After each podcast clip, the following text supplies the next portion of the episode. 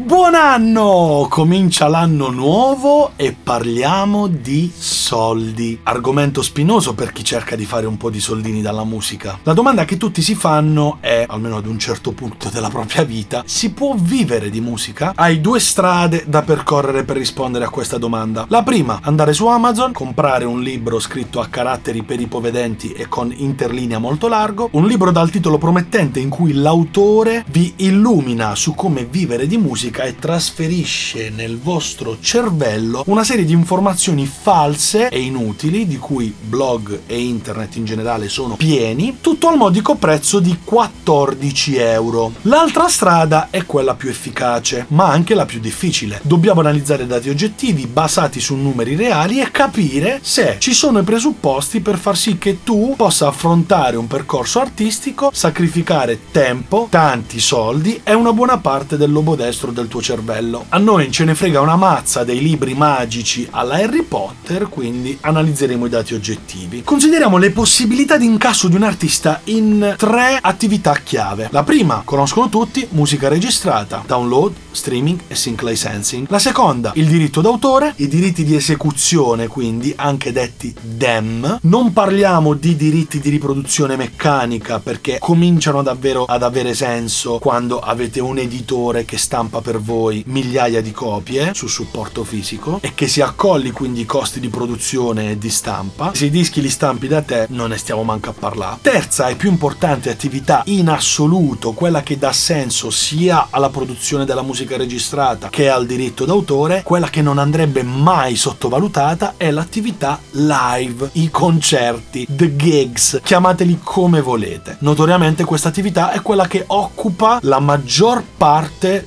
di un bilancio di un artista a fine anno. È un dato storico, è un dato oggettivo. Il mercato è sempre andato così. Oggi affrontiamo quello della musica registrata, la prima delle tre attività di cui abbiamo parlato, anche perché il video sarebbe poi troppo lungo e io mi stanco a parlare. Gli altri li affrontiamo nei video che verranno. La domanda che c'è da farsi, quanto vale uno streaming? Per capire se puoi guadagnare abbastanza solo dagli streaming e dai download della tua musica, se non hai mai ricevuto un dettaglio dal tuo aggregatore settore o dalla tua etichetta, ti dico io, uno streaming vale mediamente 2 millesimi di euro, il che vuol dire 0,002. Per campare solo dalla musica registrata, solo dagli streaming, solo dai download, considerando quello che dovete lasciare agli aggregatori e agli store per avervi messo la musica, per mantenervi la musica online, considerate quello che dovete alla vostra etichetta se ne avete una e considerate le tasse sulle royalties che non sono proprio bassissime, per guadagnare guadagnare una 1000 euro netti volta al mese dovreste totalizzare una roba che va dal milione al milione e mezzo di streaming. E in questo calcolo ho dato per scontato che la produzione fosse stata pagata dall'etichetta discografica. Quindi se avete anche pagato la produzione, triplicate il numero degli streaming mensili da fare e scorporate naturalmente il prezzo di quello che avete pagato per produrre la vostra musica. Della musica registrata parliamo anche di download a pagamento, quello inventato da Steve Jobs per intenderci, quello del One Song One Dollar, il meccanismo grazie al quale abbiamo iniziato a liberarci lentamente dalla morsa della pirateria. Bene, questo meccanismo dopo l'esordio di Spotify ha cominciato ad avere un tracollo preoccupante. Infatti oggi occupa mediamente il 10% sul totale degli utili di un artista. Parliamo di artisti riconosciuti, per quanto riguarda un emergente questa percentuale si abbassa quasi al 3. Su 1000 euro guadagnati in un mese dalla vostra musica presente sugli store dovete considerare che una 30 euro proviene dai download, se siete fortunati. Non è un caso che sia Apple che Google abbiano deciso di sviluppare i loro servizi di musica in streaming in concorrenza a quelli di Spotify. Fino ad ora i numeri non sono proprio incoraggianti, un milione di streaming al mese sono tantissima roba e nella migliore delle ipotesi un artista emergente riesce a mantenere una media di poche decine di migliaia mensili. Questo se siete un artista è vero emergente ma che pubblica con costanza e ha un suo pubblico pubblico ben fidelizzato. Quello che invece si tende spesso a sottovalutare è il terzo aspetto legato alla musica registrata, ovvero quello del sync licensing. Tradotto in parole povere, io faccio la musica, tu fai film, cortometraggi, spot, video di gattini da mettere su YouTube. Se il tuo video di teneri gattini ha bisogno di una musica di sottofondo o di una colonna sonora, io, che ho fatto la musica, vendo a te le licenze di utilizzo della mia musica per il tuo video. Bene, questo tipo di scambio, con questa cessione di licenza, genera molto di più e frutta molto di più di un semplice streaming su uno store. È un circuito che non ha ancora fortunatamente subito la vandalizzazione come gli store per la musica in streaming. Ci sono società che fanno accuratissime selezioni di opere musicali da sottoporre ai videomaker e garantiscono sempre un'altissima qualità. Se siete interessati a far fruttare la vostra musica anche in questo senso, vi lascio un link in descrizione per poter sottoporre le vostre opere e capire